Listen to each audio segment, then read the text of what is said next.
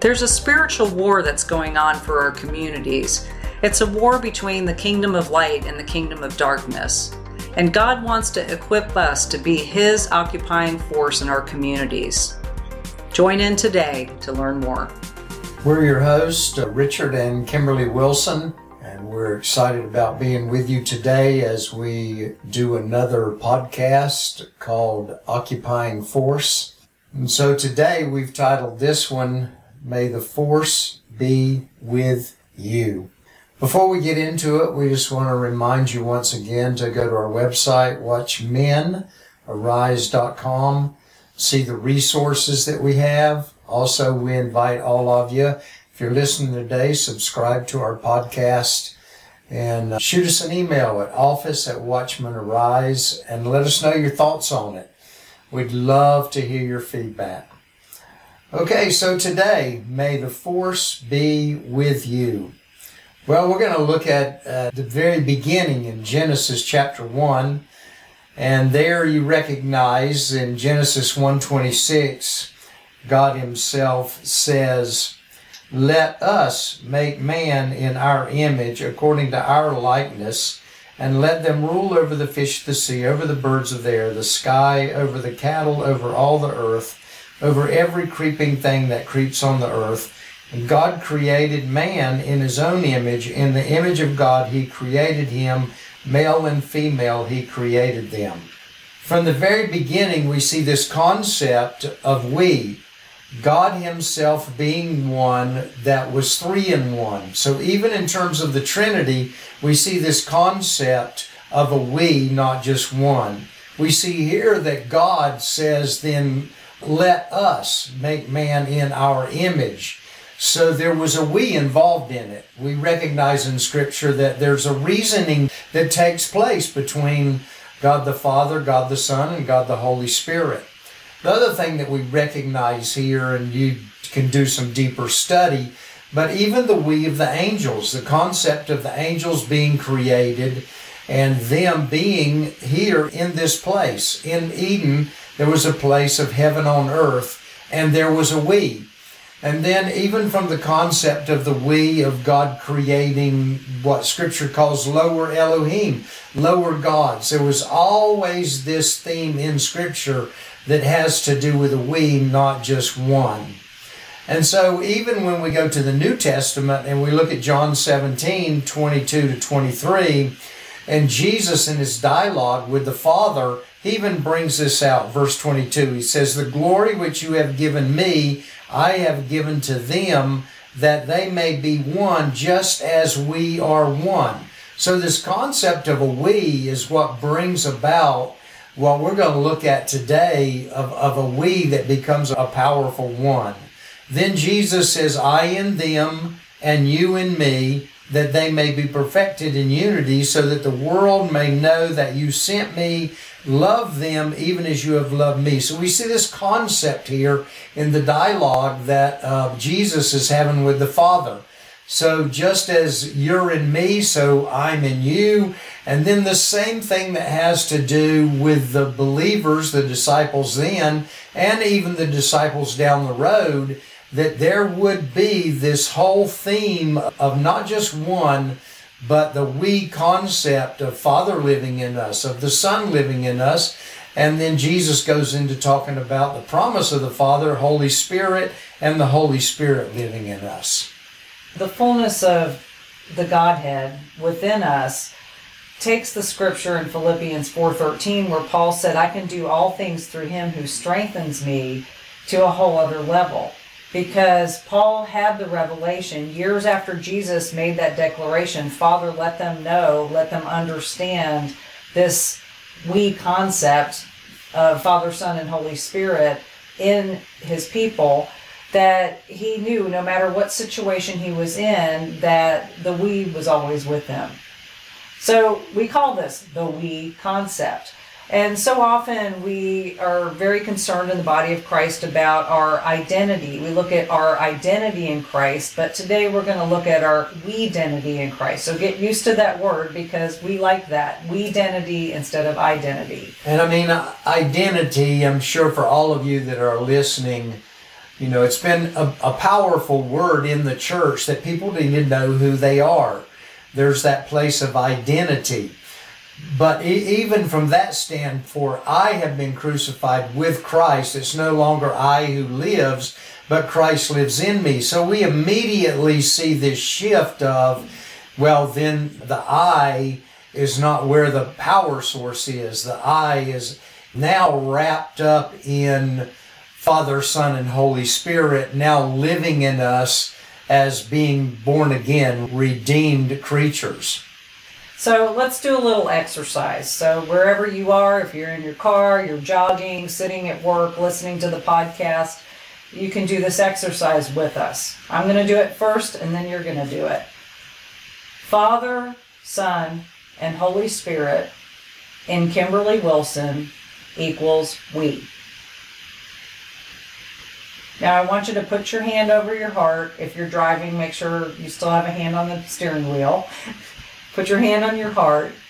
And now I want you to say your name. So Father, Son, and Holy Spirit in, say your name, equals we.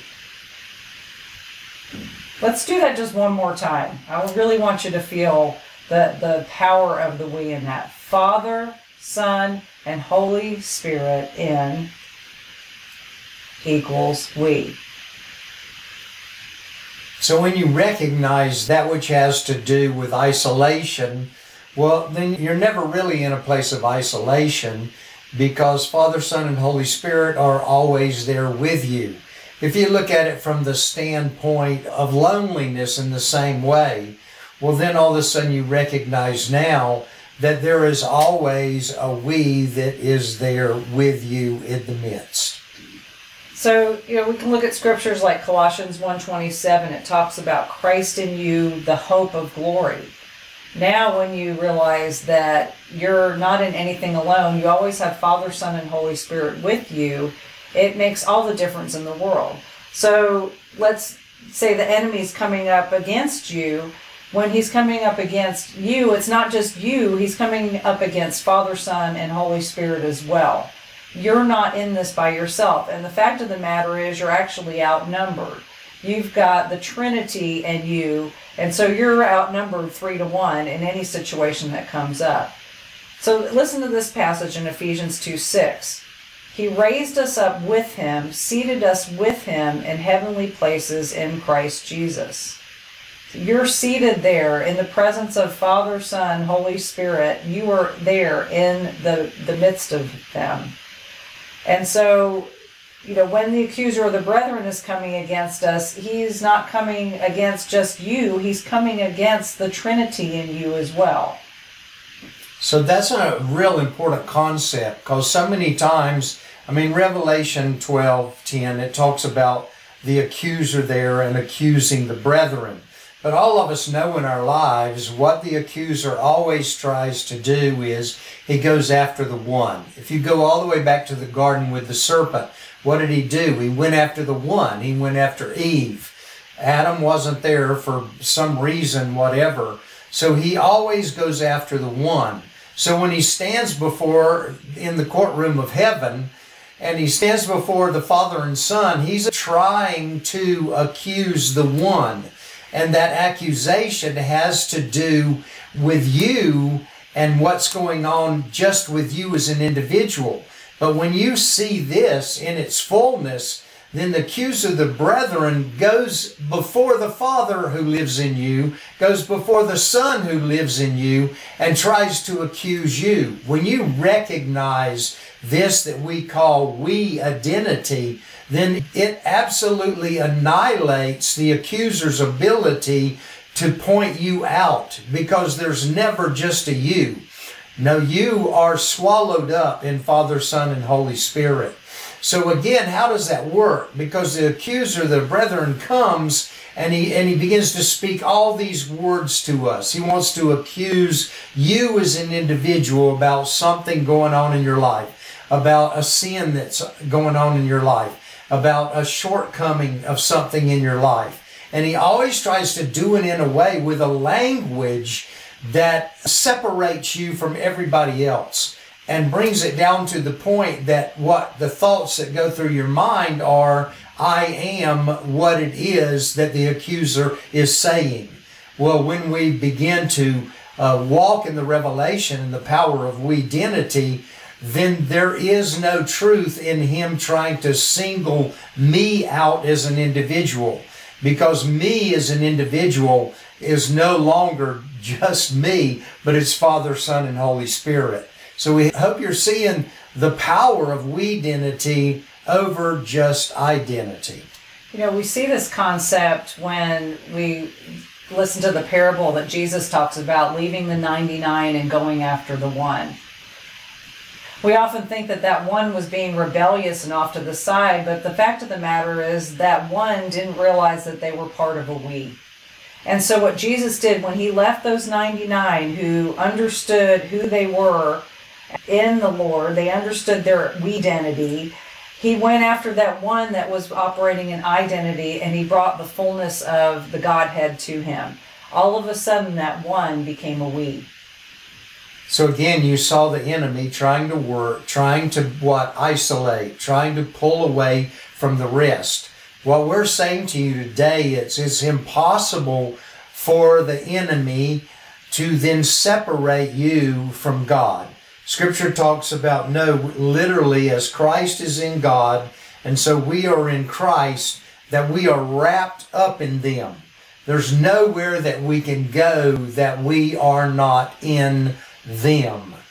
And so today, as we bring this before you, we want you to see that concept. Now, let's talk on a bigger level because then, therefore, our identity wrapped up in we identity then you're all familiar with the concept in Scripture that we're a body.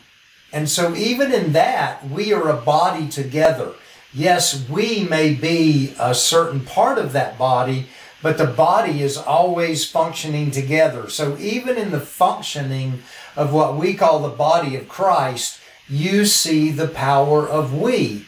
And when you see the concept of we, then you can enter into, you say, what does it have to do with occupying force? When you see the concept of what we're talking about today, of we being the whole body of Christ, then when it comes to an occupying force, you see then the opportunity of force multiplication. So Kimberly and I sit here, and she sits here, Father, Son, and Holy Spirit, plus Kimberly equals we. I sit here, Father, Son, and Holy Spirit, in Richard equals we. Then in that itself, you begin to see the force multiplication. I, we think it has everything to do with even Jesus saying, where two or three are gathered. Uh, where two or three are gathered in my name, then you can see the force multiplication that takes place in terms of being two or three together. Richard and I sitting here together are two parts human, six parts supernatural.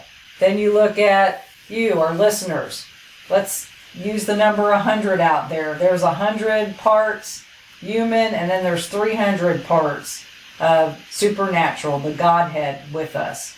That's force multiplication. And when we gather together, two or three, or then we come together in solemn assemblies and prayer meetings and we join together, the amount of the Godhead ratio wise with all of us is just force multiplied right there. And force multiplication is a military term, it's a weapon that eh, on its own would be just sufficient for one thing, but it has this if you will, in spiritual terms, an anointing on it to accomplish so much more than it could just in a certain circumstance. So we want to enter into that force multiplication. We want to be an occupying force on the earth.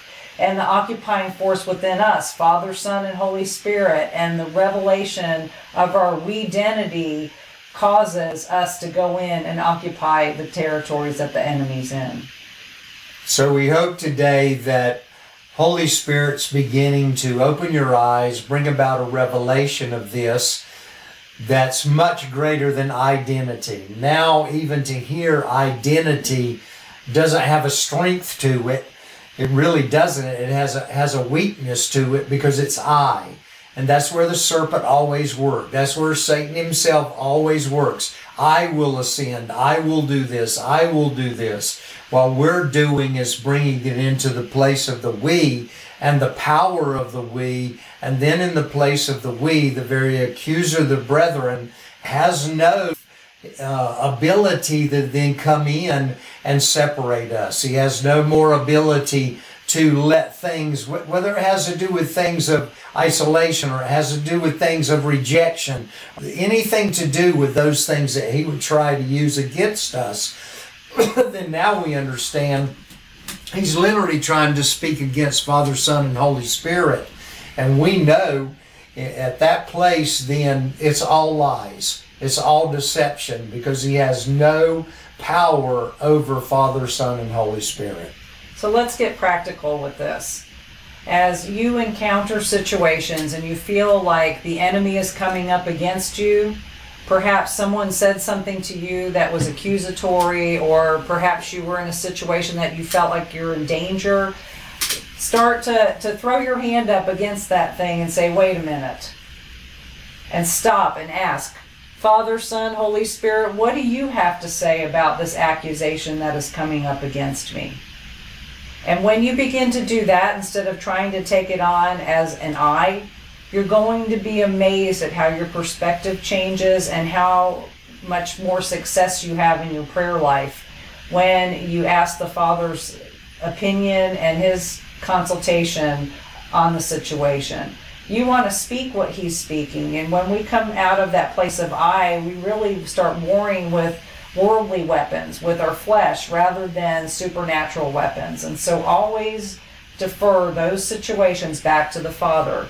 I think sometimes we're in our cultures we're taught we're supposed to get the test right. So we have to know the answers, you know, to make the 100 on the test, to get the A, and that is so indoctrinated into us from the time we begin school as little children that we tend to think that God operates that way. Like He wants us to, in this situation, to know the right thing to do, know the right thing to say without having to ask the teacher. And that's not how He works. You go to Him and you say, Father, how am I supposed to handle this situation? Holy Spirit, speak to me, teach me how you see this and what's in operation here so I can war on your behalf, not on my behalf. And in the midst of that war, that's a partnership with Him. It's not a war that, okay, He speaks to us and then we go. In our going, then Father, Son, and Holy Spirit are always with us. So, God, it's our prayer today that this whole revelation of we and we identity, that God, the people that are listening, you'd open up their hearts, open up their eyes, and they begin to see that they are never alone. And then, therefore, now when they begin to listen to you and hear you, they'll hear you from the concept of we identity, never from just the concept of being one, but being then we that's connected with a much larger we. So we hope you enjoyed today's episode of Occupying Force, which was made possible by Watchmen Arise International and the supporters and partners that give in. If you'd like to be part of the financial support, we invite you to contribute at www.watchmenarise.com and you can go on our donate page and give there. We thank you for joining us and we encourage you to subscribe to Occupying Force wherever you listen to podcasts Apple, Google, Spotify, Amazon, or Charisma Podcast Network shows. Thank you for joining us.